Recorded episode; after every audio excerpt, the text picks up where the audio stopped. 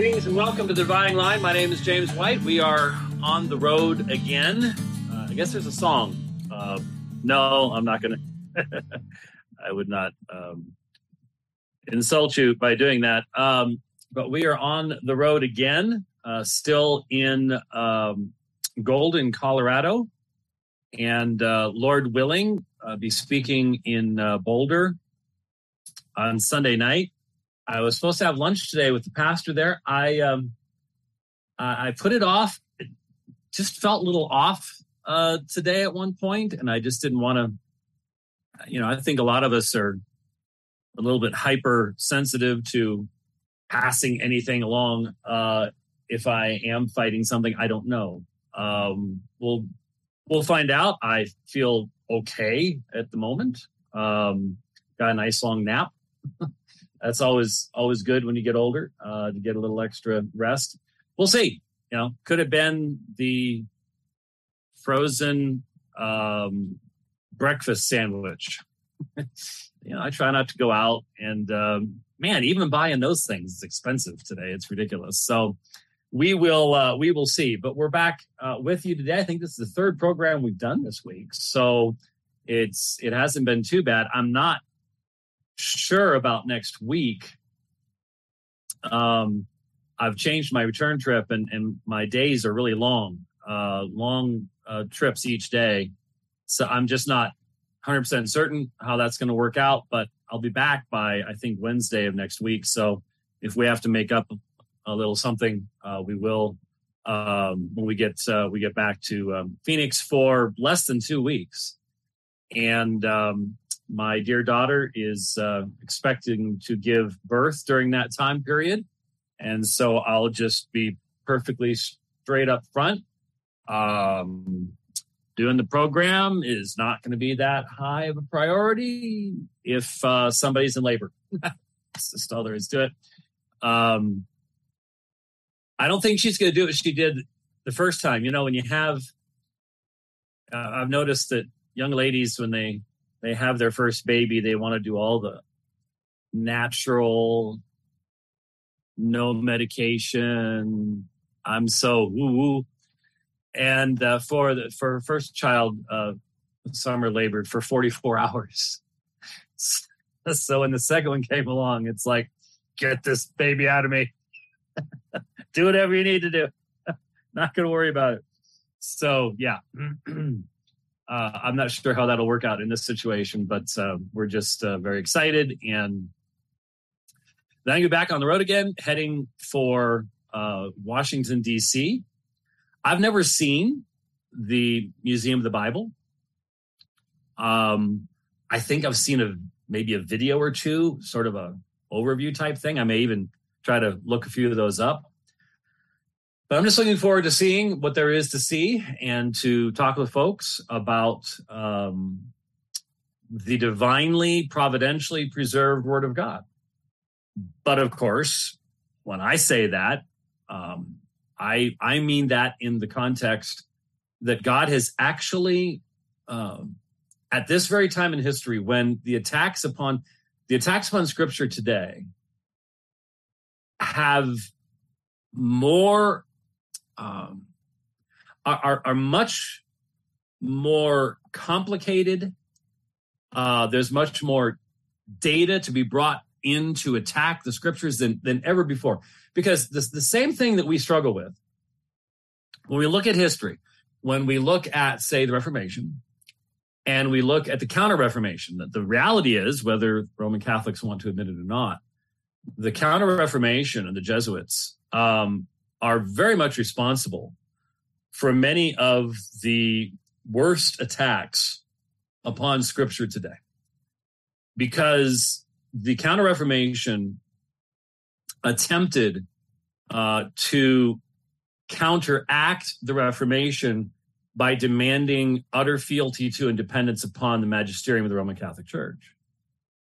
And so they would would attack the veracity of the Greek manuscript tradition over against the Latin Vulgate and and and in many ways modern Roman Catholic scholarship at least conservative scholarship has abandoned all that stuff uh, from the Counter Reformation, but they did it, and that re- that resulted in you know responses from the Reformed and defenses of Scripture. And the fact is, back then,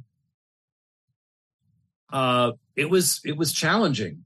And what I mean by that is, I can pop up on my screen, you can pop up on your screen, um, you can purchase a book, I can purchase a book that has a tremendous amount of information, a tremendous amount of uh, uh, you know a catalog of manuscripts. This manuscript is found in this place. This manuscript is found in that place, and it's from this century and it contains this amount of. And we assume that that kind of information has always been available. Uh, but the fact of the matter is, it hasn't. And we are able to mount a significantly deeper, more consistent, broad defense of the text of Scripture uh, today than we ever have been able to in the past.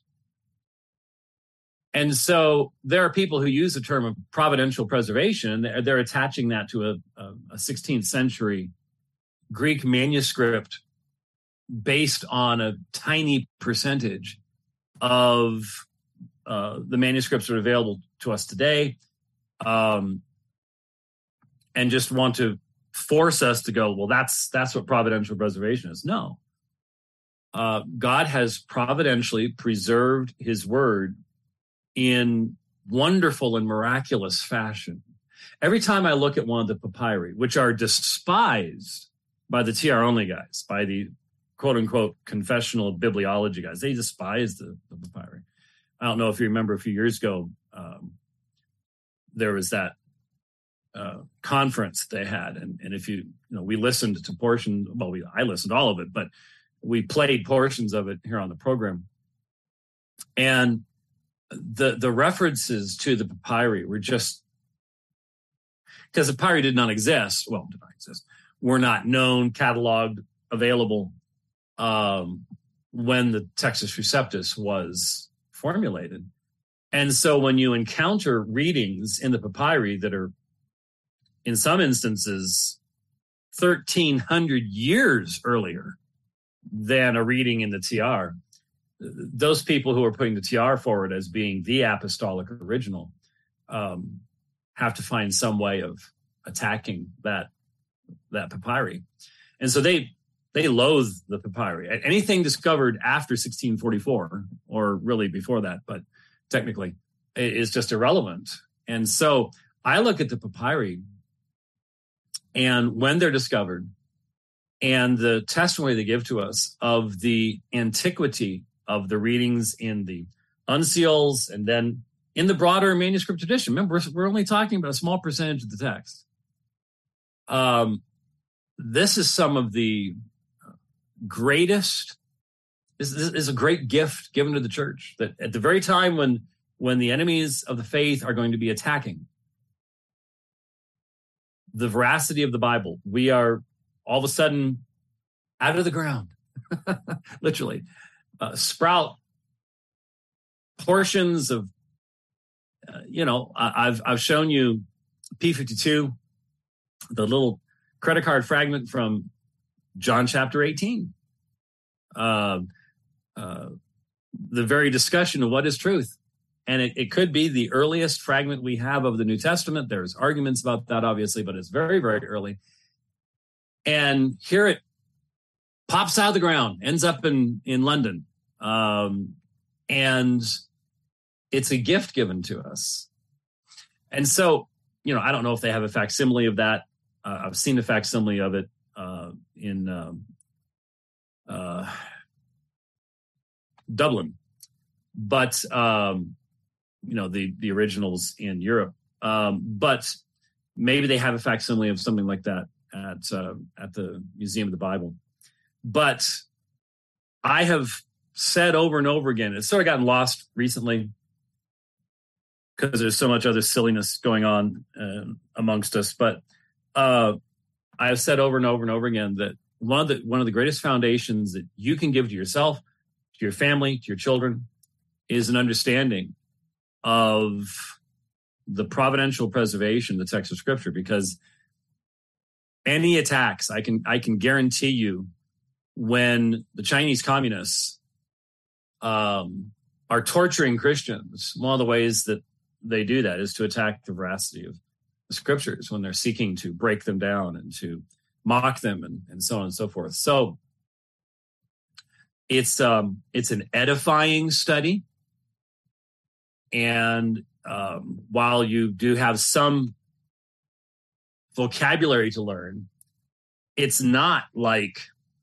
some of the stuff we're seeing today, where where people are saying that we need to get our people to understand the ramifications of appropriations and inseparable operations and blah, blah, blah, blah, and getting farther and farther and farther and farther and farther and farther away from apostolic revelation. Um, it's not like that. You you you don't have to uh, be teaching people complex, obtuse uh, philosophical concepts. There's some vocabulary to be learned, as there is in any field. Um, you know, there's vocabulary to be learned and learning how to play video games. You know, uh, you got to learn what this does and that does that, whatever. Um, but it's edifying and it's um, it's something you can pass on uh, to your children and your grandchildren that will uh, be very very important in their continuing service to Christ. So anyway, that was all just prompted by the fact that uh, we're going to be home for less than two weeks. Um, I'll be honest with you, you know, I look at this thing and, and the, the, the mindset that I'm operating with right now is how little can I pull out of this? how much can I leave in here? Um, it'll still be hot in Phoenix uh, at the end of August. It doesn't cool off until November in Phoenix, so it's still gonna be hot. So there's, you know, there's a certain things you just you can't leave but I've been watching the temperatures in Phoenix. It really hasn't been all that bad. So the average temperature is probably somewhere in the mid 90s. Um, so yeah, I'm going to be going. How little do I have to drag out of this thing and then put back into it? You know, basically nine days later. Uh, that's sort of what the. How can we minimize the the, the expenditure of energy? uh, in this situation because uh, you know everything's set up exactly right right now. Um, exactly right is probably not where my wife would have it. Um, exactly right when you're traveling alone in an RV is where you can find it very easily. that's that's where it needs to be. Uh, efficiency, um, not looking through every cupboard and, and drawer to find the one thing you need uh, to fix the one issue you're, you're dealing with. So, anyway, so that's what's coming up. And uh, if you haven't signed up, I think you can still sign up. I, I don't know. Um, for the, the conference there in uh, Washington, D.C. Not looking forward to going into Washington, D.C. I will be perfectly honest with you. Um, but that's where the Museum of the Bible is. So there's the there's the trade off. Uh, there's the trade off there. I'm definitely going to have my head on a swivel if I'm out and about. Um, you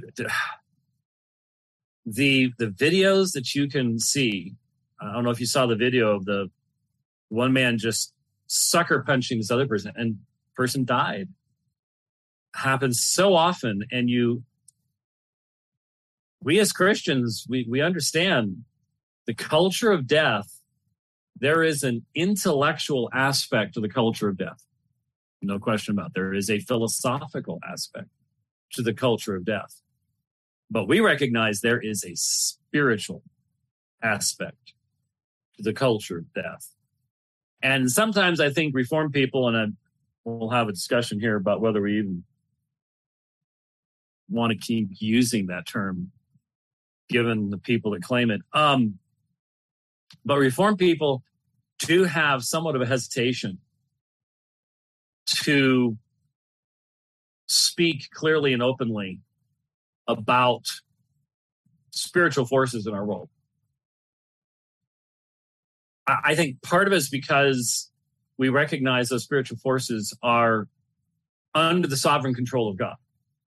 And so they are secondary. They're not primary. It's it's not it's not the Gnostic battle of light and dark, where they're equal forces. Uh, they're not equal forces, but they are. That doesn't change the reality that they exist. And Jesus taught and and dealt with spiritual forces. And it's it is interesting to me, it should be interesting to all of us, I think, that as we see these videos, as we see violent young men and women. It's not just men, it's amazing how many women uh, throwing punches and and just engaging in violent behavior.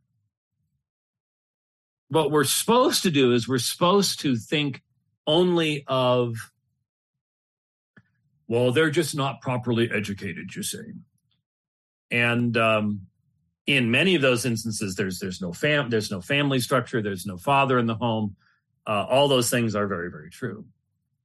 Um, but we we we tend to, to just limit it to the explainable without making reference to the fact that when a people is under the judgment of God, God, when it, when when you talk about withdrawing the hand of restraint, it's not just on the evil of man, but on spiritual forces that are a part of that evil. What what possesses a man to literally walk up behind someone he does not know and kill him right then and there? And that's happening all the time. We've gotten used to the gang violence. How many people were killed in Chicago last weekend? I don't know, but if you put together all of the centers of leftist um, control, so Chicago, Los Angeles, Portland, Seattle, uh, New York, uh, Detroit, um, St. Louis, I, I, I, not even sure how many, but it'd be a very large number each weekend, especially during the summer. Um, where people are being murdered in gang violence. And no one cares about gang violence. No, when was the last time you heard somebody on the left talking about gang violence? Won't even touch it. It doesn't fit their narrative. Uh, it's very clearly related to family. It's very clearly related to people rejecting um, God's revelation of how mankind is to live. And the result is murder and mayhem, um, unrestrained sexual activity. Have you seen these videos of people dancing pretty much naked on on cop cars?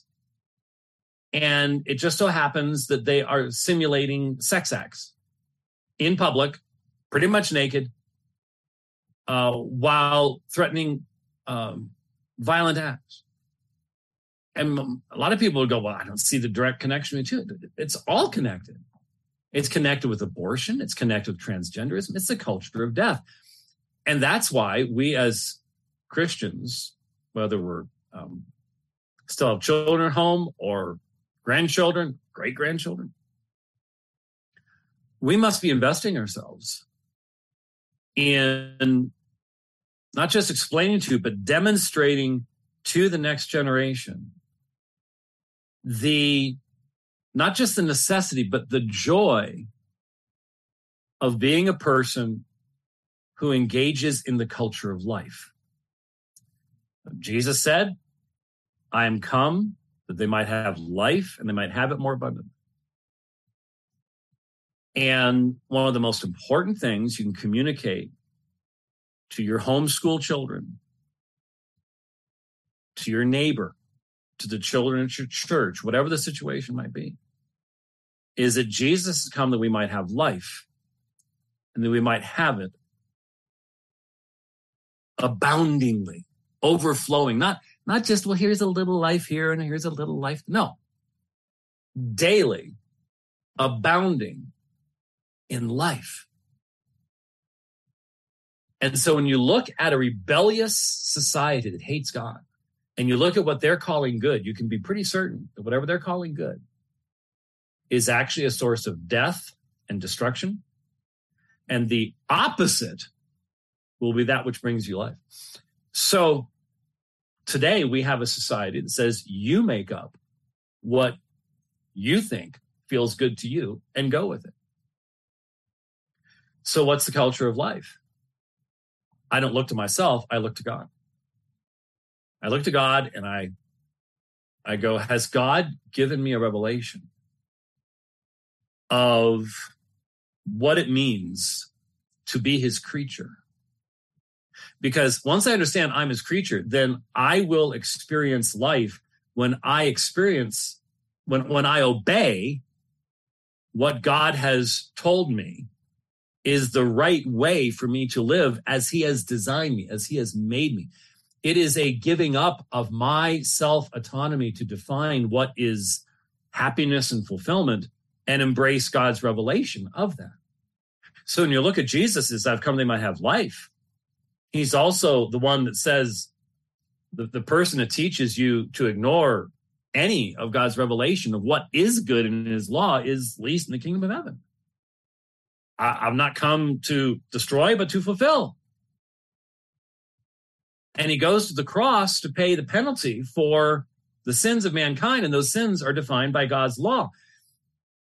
I've been having some conversations, obviously. Um, uh, right Response Ministries has put out a thing about next May, and I I need to just you know I'm going to try to build a build a trip around this um,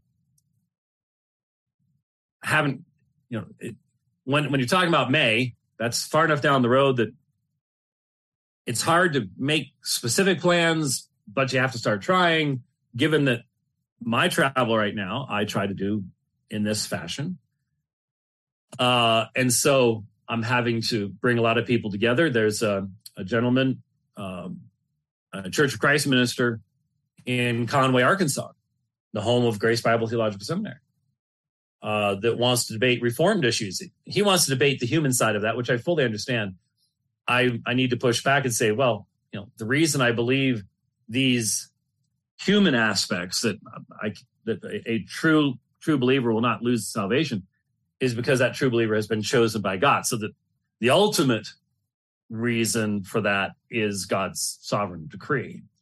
And that's what really needs to be debated. But anyways, Point being, try to find a way to um, tie together going to Texas, just north of Austin. I looked it up. And of course, there's lots of folks in, in Texas. Maybe we'll just make it a, uh, a Texas run and then over to Conway or maybe Conway first, come back. I, I don't know. It'd be nice to do a couple debates. It's just been so long. Um, and um, I'm getting older and slower. So, um, you know, if we're going to do it, better do it pretty soon. Um, but we'll see. We'll see. And, and, you know, the point is, uh, there are those types of issues that we can be, we can be dealing with. And that's just one of the many aspects, um, at that conference. It's on theonomy and postmillennialism. And immediately people, you know, I, I was just saddened. I'll be honest with you. I'm, I've been very, very saddened by the kind of responses that professing Christians have. Before I came to understand what the issues were, back when I was still very much prejudiced by highly inaccurate misrepresentations of both of those terms uh, which are which is extremely common. And look, if, if the people you look up to tell you avoid this, I understand why you might have an emotional reason to do so. I did. Um, but I never, uh, even even at my my strongest, I never, as a result, kick these people out of the kingdom. You know, um, my first introduction to Greg Bahnsen was his debate with Gordon Stein. And so even when I recognized I didn't agree with Bahnsen on theonomy, um, I didn't dismiss him as an unbeliever. I didn't refuse to cooperate with him. I've told people before the reason I debated Jerry Matatics twice in Nebraska a number of years ago was I took Greg Bahnsen's place. He contacted me and asked me to take his place so he could debate the two homosexuals that he debated. You know, Greg was ahead of the curve on seeing what was coming as far as the homosexual movement and things like that. So um, I didn't refuse to have cooperation with. I didn't kick these people out of the kingdom. I'm not going to treat them in that in that fashion. And yet, um, this announcement is made, and wow, the the nastiness uh, that flows forth from reformed people. That's that's why I said earlier. You know, I've, I've said in the past, the Reformed Club, take it or leave it. As a description, it has historical validity and therefore sort of needs to be maintained. But I'm going to tell you some some of the biggest jerks I know self-identify as reformed. Um, it's it's sad. It should not be that way. It should not be that way, but it is. And the you know, so there were Reformed Baptists who, you know, retweeted that tweet or whatever. They're just so disappointed. And um, and there are certain people, uh, certain subjects, whether it's post millennialism, not quite so much on that, but man, you you mentioned theonomy, you mentioned God's law in almost any positive way. And the funny thing is, I really haven't changed my views since I preached a decade ago through the holiness code. I'm just willing to go, yeah, yeah. In, in any meaningful analysis, the way I approached the law there is, is a theonomic perspective. I recognize there are different uh, schools within the theonomic camp, and I'm, I'm willing to go, that person goes there, and that person goes there, and that person goes there, and I can appreciate this, this, and this. And I, I don't have to, you know, sign on to one particular and, and, and kick all the rest of them out of the kingdom. But man, there are some people who've got some really strongly emotional commitments on this subject that just there is no reasoning at all. It is just, it's as bad as some of the worst anti Calvinists out there. They just, they will not, will not listen. And there's not much you can do about it, but that is also the case amongst these, these are people who call themselves reformed too. They just, woo, really, really go after it.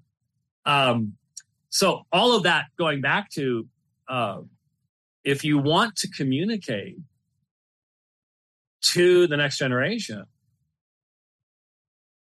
the culture of life, where are you going to find that? Well, I, think this is where some confusion comes in because we recognize the righteous standard of God's law can only condemn the self righteous. Law is not a source of life, but it is a source of a knowledge of what is pleasing to God for those who have received life by grace through faith alone. Anybody who ever ascribes to the law any kind of saving power in and of itself has missed has missed the whole point. None of us are saying that. I I see people saying all the yeah, theonomists believe theonomists deny sola fide and sola gratia, and it's just like, oh please. Um it's just silliness, but they go there. Um, anybody who ascribes who says, "Well, you're actually teaching justification by works," and baloney. What we are saying is that God has revealed His holy character, and we as His creatures want to know His holy character so that we can be holy as He is holy. Now, only the Holy Spirit of God gives us that desire. Only the Holy Spirit of God can accomplish that within us. But He's not left us just to stick our fingers up in the air and go, "Well, um." Okay, we'll do this. Okay, we'll do that. There, he has provided the general equity. He has provided us with the general principles. And they are general principles. Why? Because of the fact that they have to be applied across many different kinds of cultures. And what people understand is one of the great blessings of how God has done this is we recognize that there have been times when Christians, especially in the West, have confused their Western understanding with the definition of Christianity itself and tried to force that upon people outside Western cultures. You have to become like us to be a Christian. Hmm, that sounds a little bit like, oh, Acts chapter 15. You have to become a Jew before you become a Christian. You have to go into the old covenant before you go into the new covenant. And the church rejected that. But I think there's been a lot of times in church history where, especially Christians in the West, have said, "Hey, the only way um, is to is to go all the way and and become like us." And so, what we want is we want those general principles of God's law uh, to be applied, and that will be the source of life and fulfillment, happiness, and everything else. Um, that's what that's what we want. We reject autonomy. We see what autonomy is creating amongst mankind. We don't find a Noahic covenant to be anywhere near sufficient. And we recognize that natural law requires a rec- recognition of man's fallen state as interpreted by scripture, um, and then the role of his specific law that goes far beyond anything that natural law could ever provide to us. So, this is part of how we pass on to the next generation something that uh, they can then pass on to the next generation and the next generation and the next generation. All that depend upon the providential preservation of Scripture, which God has provided to us in the manuscript uh, evidence, so on and so forth. So um, I've gone 32 minutes on an introductory thought. um, by the way, uh, just want to mention, um, extend our uh, condolences to the Talbot family, Dr. Kenneth Talbot. I, I did not know Dr. Talbot personally. Uh, but I knew a lot of people that did because of Whitefield Theological Seminary, which again, um, you know, Whitefield is one of those places that is focused upon producing people who will work in the church. Um, I'm going to get in trouble for saying this, but so well, I get in trouble for saying anything. It is, as I get older, it is more and more plain and clear to me the difference between seminaries and colleges that are focused upon the service of the church and those that are focused upon the service of the academy. And I think that has ramifications today in many in many ways. Uh, and Dr. Talbot, um, Jeff Durbin got his MDiv there. He described on Facebook today the grueling experience of his final uh, oral exams, the two days, like 16 hours. And uh, which, by the way, is significantly more than what you would face in most um, quote unquote ATS accredited schools. I know that. Um, I've taught in both contexts. And um, anyway, uh, I know that uh, Jeff was deeply uh, moved by his passing, and but deeply moved more by his uh, by his ministry. And so, our condolences to um, the Whitefield Seminary family and to Dr. Talbot and his family uh, in his uh, homegoing. But we are Christians, and we um, we grieve not as those who have no hope. Doesn't mean we don't grieve, but we grieve as those who have hope. There's vast difference between grieving with and without hope. Huge sub- subject I would not get into today. But um, and again, a situation where you know there would have been various theological issues that I would not have been in full agreement with everything Dr. Talbot said, and it doesn't stinking matter if you have some level of Christian maturity, some level of Christian maturity. There are differences that we would expect in this world, and then there are differences that actually uh, separate. And when you can't tell what the differences are between those, that's um, that's a problem. Uh, so, um, a couple other things. I, I, I saw a um, as as I am prepping for my early church history class that I'll be teaching in a couple weeks. Squirrel's coming down. I I'll have to admit, Squirrel. Um, when I saw you had gone down for Scott Aniol's um, class, but I wasn't sure whether you were coming down to mine. I was sort of sitting there watching Twitter and watching y'all sitting around at the seminary and going out to eat and stuff like that. We didn't get to do much going out to eat the last time I was there because we were, I was there in the middle of an ice storm, which is pretty unusual for Conway, but we had an ice storm. It was interesting. But I'm looking forward to get to do that this time.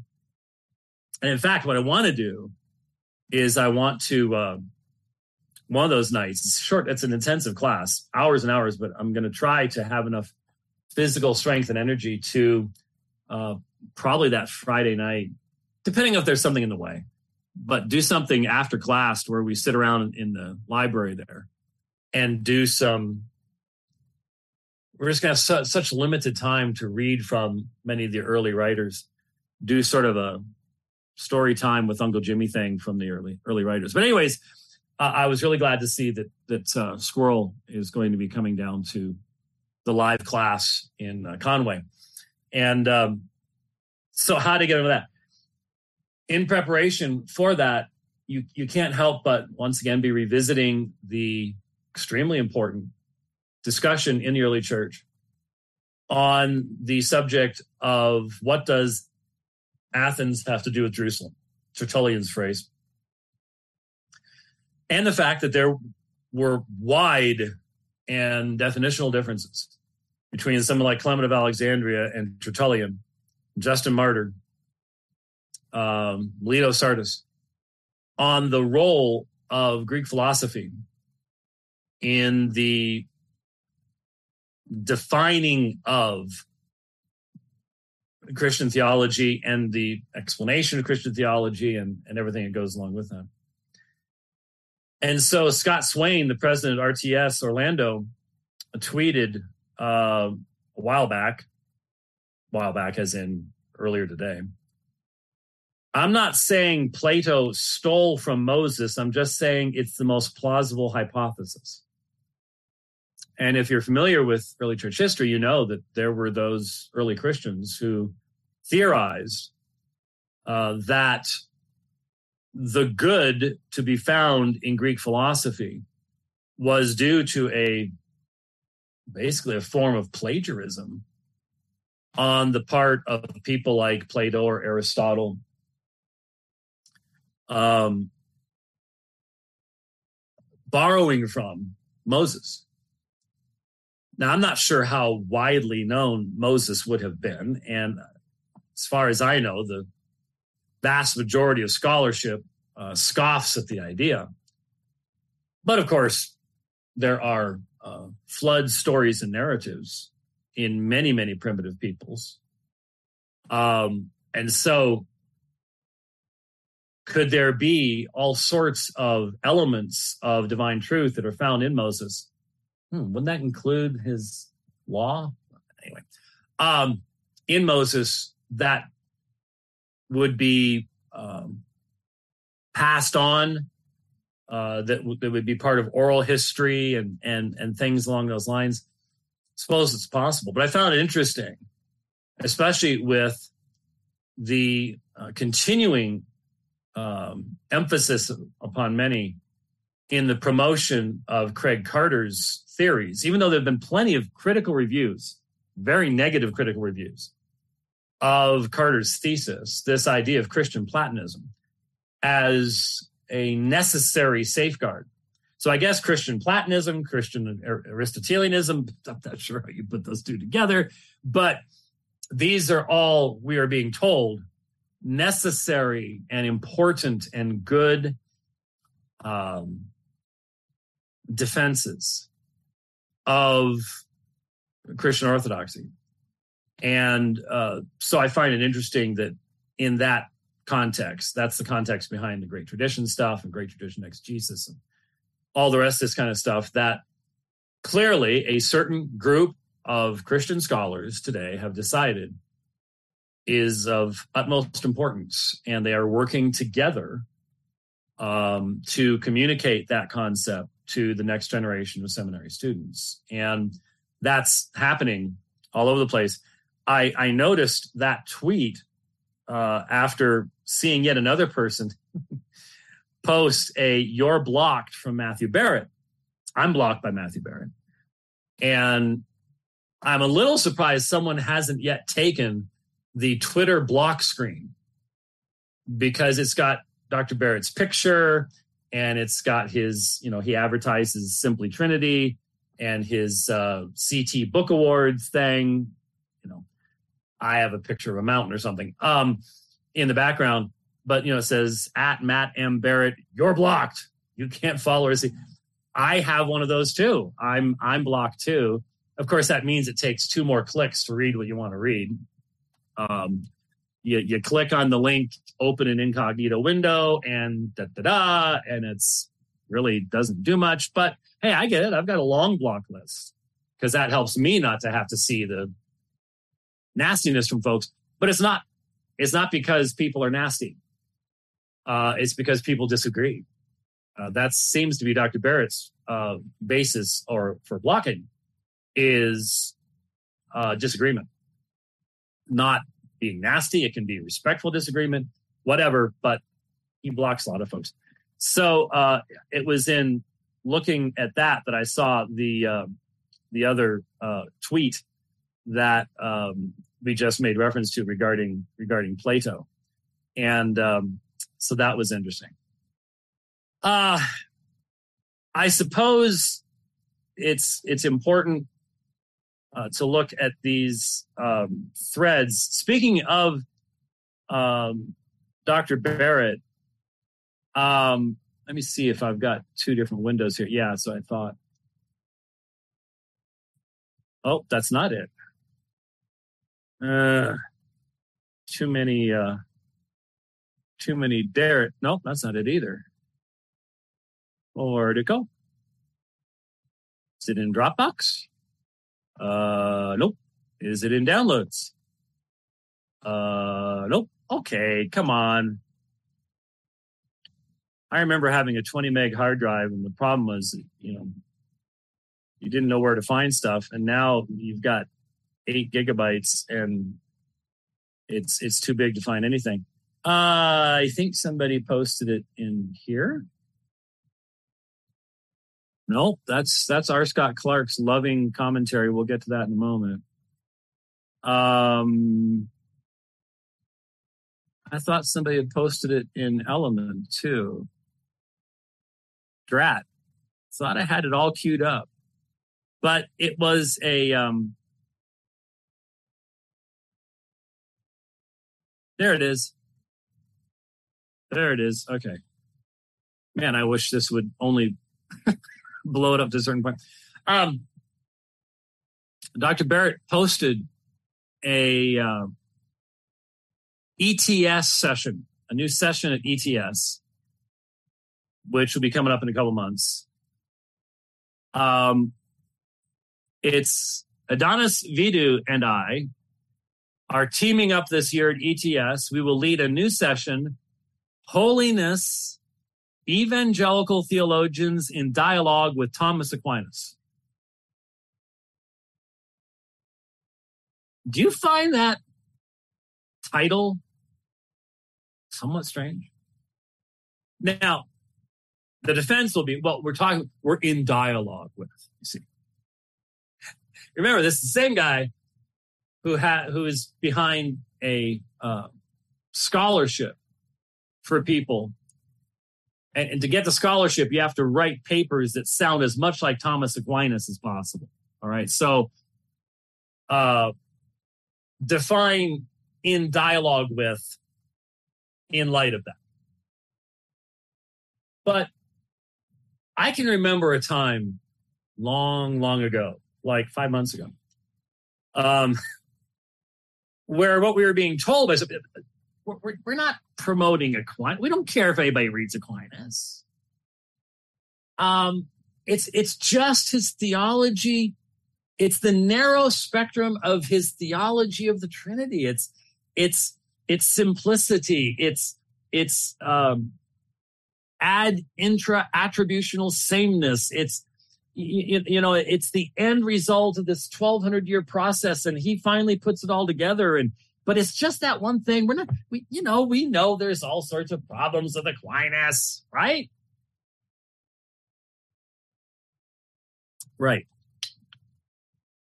So holiness evangelical theolog- theologians in dialogue with thomas aquinas including craig carter how did that happen and then we have the titles of everyone's papers um, holiness, the Christian life, and spiritual marriage in Aquinas. Uh, Barrett's doing the beatific vision and the Thomistic telos of systematic theology. Michael Allen, Sacra Doctrina, Thomas Aquinas on sanctification and scholastic practice. Those don't sound like they're have anything to do with the narrow focus of Aquinas's doctrine of the Trinity, do they? In fact, how are you made holy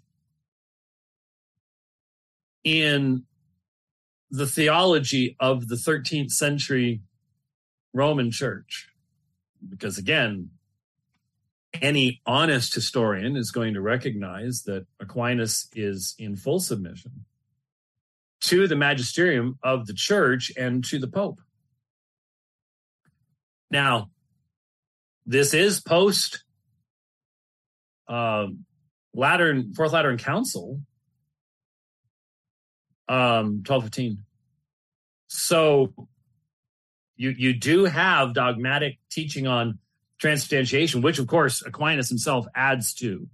You know, he provides the philosophical foundation, the Aristotelian categories for transubstantiation, and the idea of the sacrifice of the mass as a propitiatory sacrifice. And I've I've always argued that to me is the central aspect of Roman Catholic worship and theology, and therefore that's a good place to mark the beginning of what would be consistently Roman Catholic.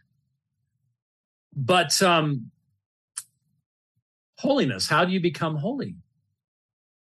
In Aquinas's theology over against Reformation theology. Huh. So at the Evangelical Theological Society, holiness, the Christian life, and spiritual marriage in Aquinas, the, the beatific vision and the Thomistic telos of systematic theology, Thomas Aquinas and sanctification and scholastic sanctification.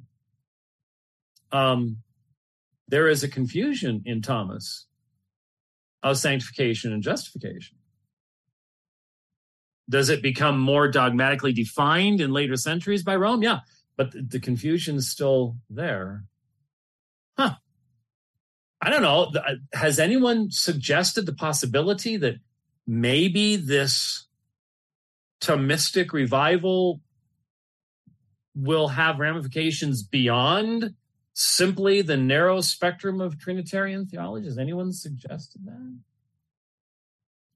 Yeah, well, we all did.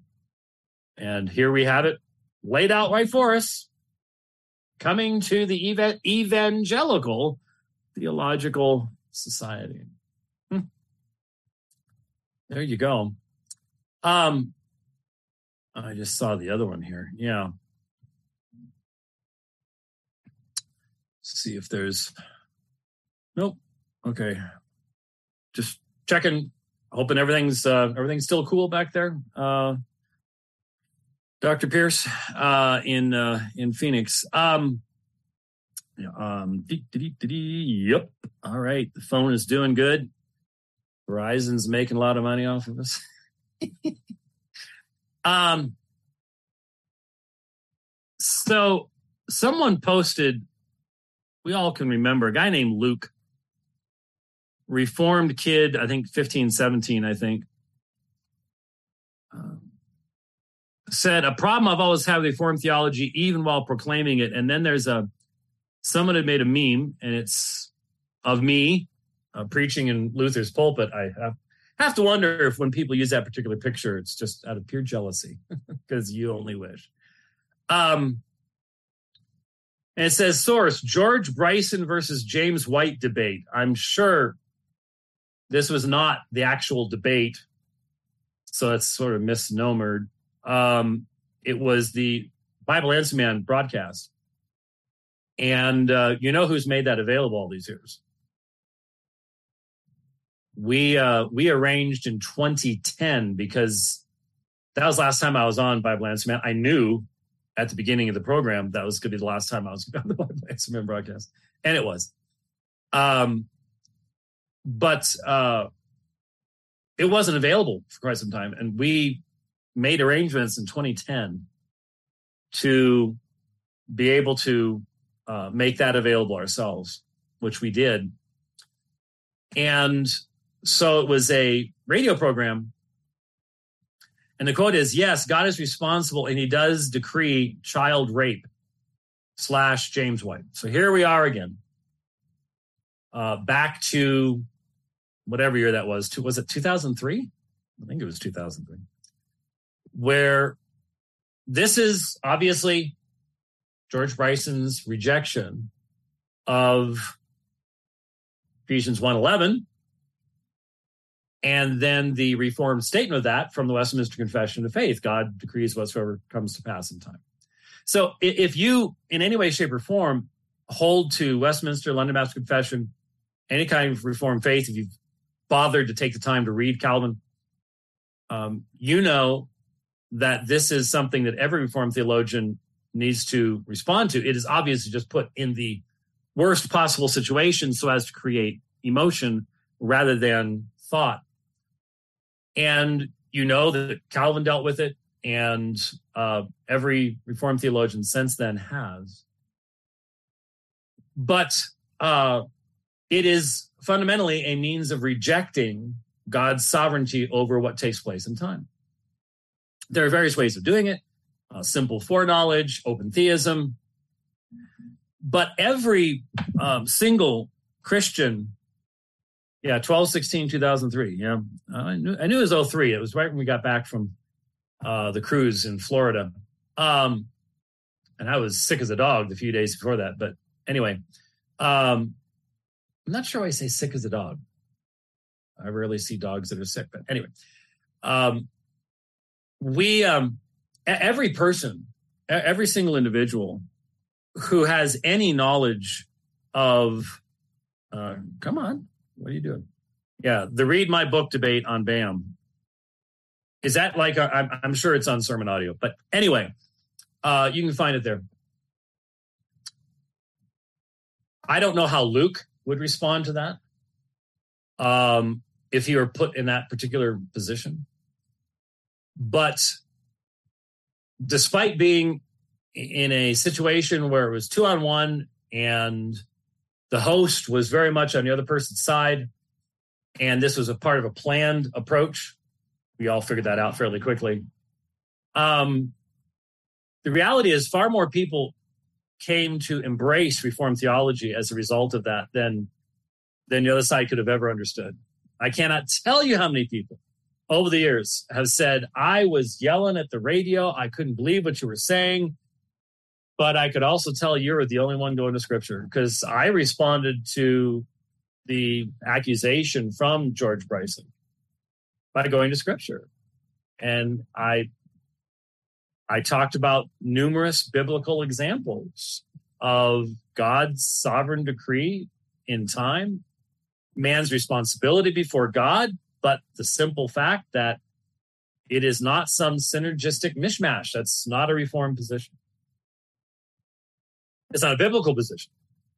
Um, and we've done entire programs. Just look up George Bryson in the search bar uh, at aomin.org, and there will be all sorts of stuff where over the years people have dredged this thing back up and they don't give a context, they don't give a link, you know, uh, it's But here's a guy who says he's proclaiming reform, theology, but a problem I've always had.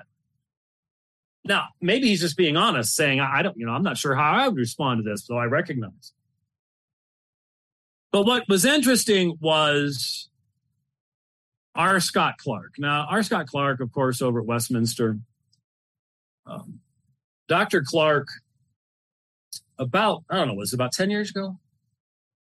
Dr. Clark's elders wisely removed him from social media.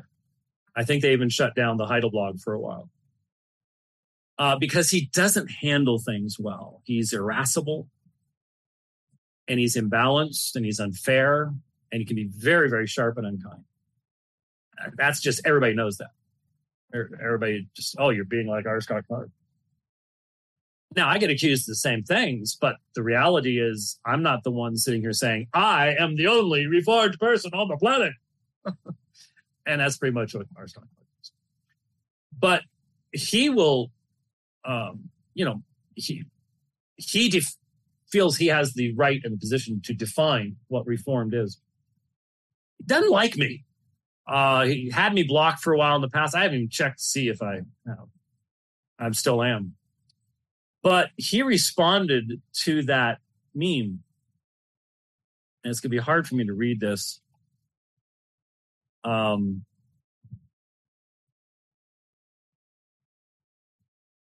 oh, that's a that's a it's a different different guy.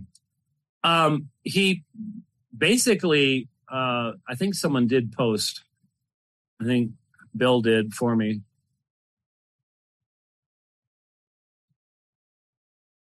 Oh, I didn't even see that. Okay, never mind anything that I said positively about Luke. I just I just saw um, Luke, it's Reformed Kid 1517, uh, retweeted a guy named Benjamin Robertson, Robert Goodman. Wilson and White are charlatans and clowns. Isn't it nice to be loved? Have you noticed? I did want to mention this, and I'm sort of running out of time. Maybe I'll get to uh, Trotter later on because there's a uh, young guy by name of Trotter that uh, uh decided that he has the authority and position to um, say that Apologia Church isn't a real church. It's just astonishing. But I think there'd be some benefit from asking why is it that in our day there are young men in seminaries who think they have the ground to make that kind of statement. Um, that just wasn't the case in in my day, and even when I have had strong disagreements with people, give you an example. I, I think um, I think Andy Stanley is just off the chain. He he's disconnecting himself not just from the Old Testament but from everything that's sound theology. But I'm never going to sit here and say the Holy Spirit of God does not uh, act at His church. No one's ever been saved there. No one's ever been sanctified there. I'm not going to say that. I'm not that foolish um, I, I, realize IFB folks say things and stuff like that. They're not even thinking through what they're saying. How are you ever going to answer before Christ someday when He shows you where by His Spirit He had His sheep for His own purposes? So many of you, you came out of churches like that. And you, the only answer you have to why you were there is that God was preparing you for the ministry you're now having in helping other people. But God kept you in those situations. He was active in sanctifying you. And there's going to be an astonishing amount of stuff to be answered for. But I, I just, as, as a young man, maybe it was just the way I was raised and people aren't raised this way anymore. I, I don't know. But it's astonishing the number of people who are young men in seminary who think that they can dismiss 30, 40 years of ministry in somebody's life just because you have a disagreement with me on a theological issue. That's it. You're done. You're gone. Ow. We'll look at that later on. But, anyways, so Benjamin Robert Goodman, whoever in the world that is, uh, Wilson and White are charlatans and clowns. Well, thank you very much. Uh, you will answer for that. You, you will answer for this kind of behavior and slander. And Luke says, um, uh, I don't know what his issue with JD Hall was. Um, but I'm not gonna I'm, I'm not gonna get into that one there. But back to um sorry, uh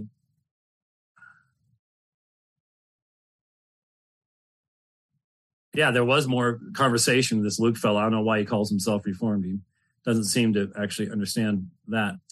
Uh, there it is.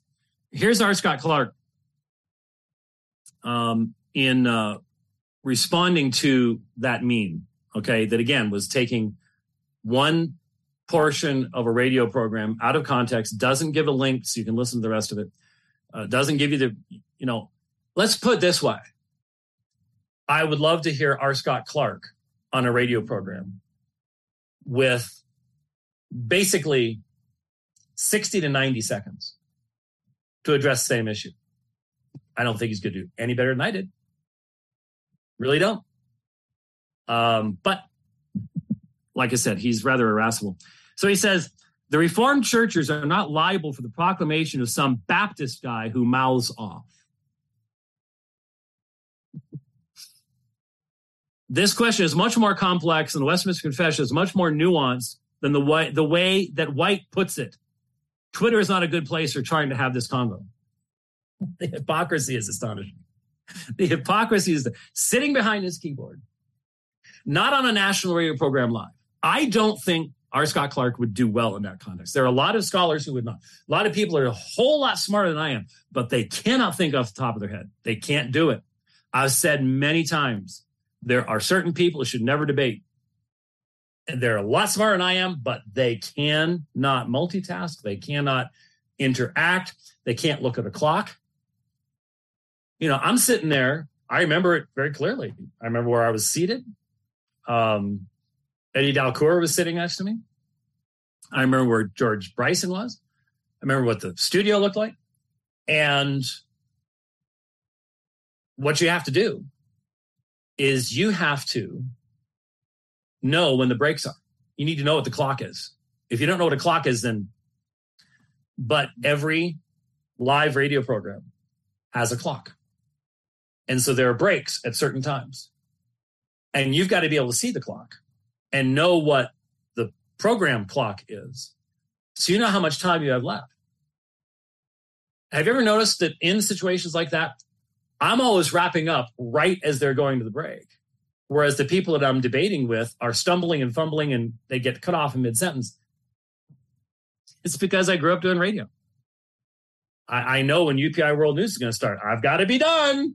And so you make it so that you can actually make a point. You're finishing with a point right as the music is coming up.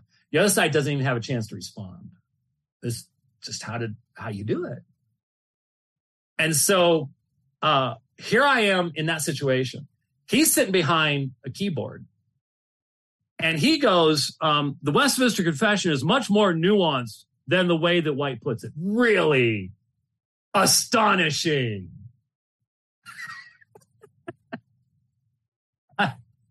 Really? Okay. That's that's that's good. Um, I've written published books on this. I can guarantee he's never read read one of them. I guarantee he's not not even listened to the actual conversation. That would on that would be on his part showing too much respect for someone that he just simply loathes. And it's sad. I don't loathe him. I feel sorry for him.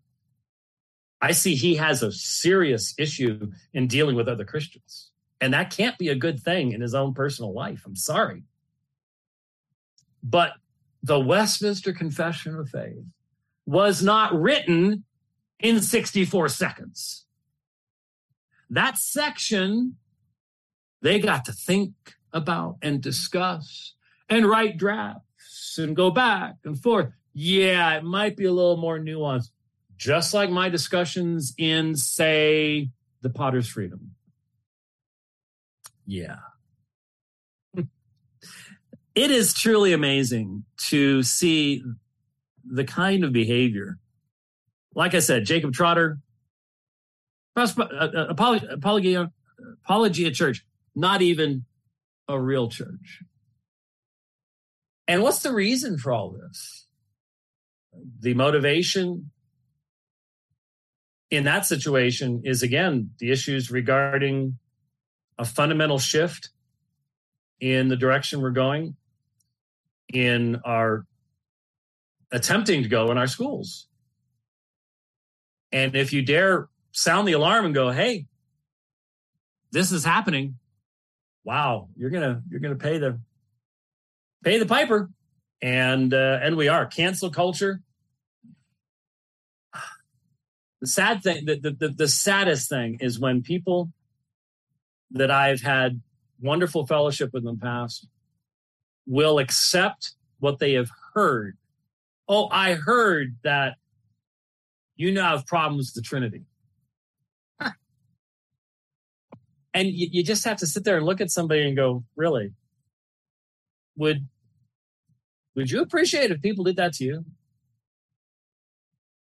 That that you you you believe what somebody else says without listening to the original context, without asking questions. Seems to be a very popular um, perspective amongst people um, in Reformeddom today, and uh, it's um, it's sad. But anyways, covered a lot of I think helpful and interesting things today. Um, the first half hour was completely unplanned, but uh, ended up being a, a good thing. And um, like I said, I, I, don't know what next week's going to look like um, with long days of travel. Long days of travel. Well, I try to keep days of travel at about four to five hours driving at most. Uh, they're, they're going to be eight hour days minimum each one. So we'll see we'll see. We'll we'll do the best we can. Uh, first, appreciate for safe travel, and um, Lord willing, at some point next week, we'll see you again on the dividing line. Thanks for watching. God bless.